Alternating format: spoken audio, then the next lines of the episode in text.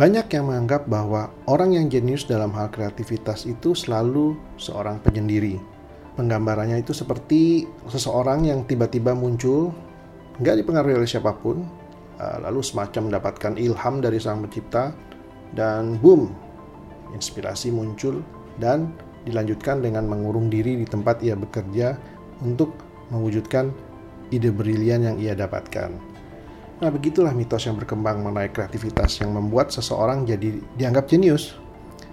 Jika kalian mempercayai gambaran tentang orang jenius ini, maka kreativitas itu masuk dalam tindakan antisosial yang hanya dilakukan oleh orang-orang hebat seperti Einstein atau Picasso, dan secara gamblang ada perbedaan yang jelas antara orang jenius dan orang biasa. Dengan kata lain, mungkin bagi sebagian besar dari kita hanya akan jadi orang yang terkagum-kagum aja dengan pencapaian orang-orang jenius tersebut tanpa pernah bisa berpikir bahwa mereka pun bisa menjadi salah satunya.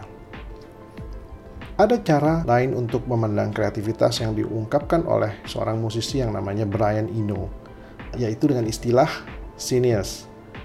Pengertian genius itu ya seperti genius, hanya saja muncul dalam sekelompok orang ketimbang dalam perorangan.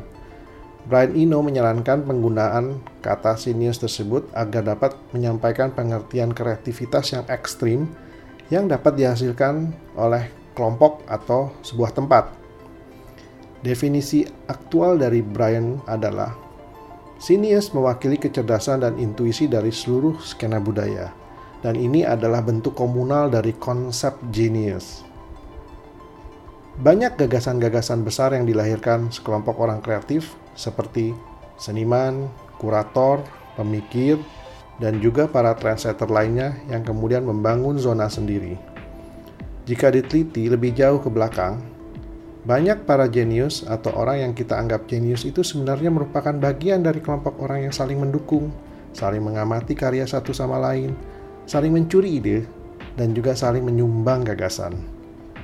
Para sinias ini menyadari bahwa karya yang bagus itu tidak muncul begitu saja, dan kreativitas itu dalam beberapa kasus selalu merupakan hasil dari kolaborasi, hasil pemikiran yang terkait dengan pemikiran lainnya. Yang menarik dari konsep sinias ini adalah adanya pemberian ruang untuk berkreativitas bagi semua orang, termasuk orang-orang biasa yang tidak pernah menganggap diri mereka jenius. Menjadi bagian dari sinias bukanlah untuk menunjukkan betapa berbakatnya dirimu, namun justru untuk berkontribusi. Dengan demikian, kita akan berhenti mempertanyakan apa yang orang lain berikan dan mulai mempertanyakan apa yang bisa disumbangkan. Saat ini, bergabung dengan sebuah sinius bukanlah hal yang sulit. Teknologi internet membuat semua orang dapat dengan mudah terhubung.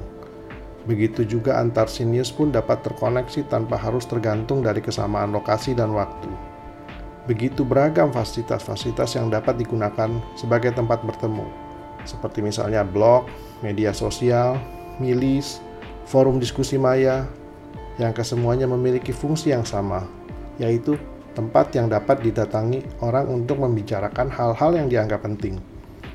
Tidak ada persyaratan khusus untuk bergabung di Sinius. Di dunia maya, semua orang diperbolehkan untuk menyumbang sesuatu.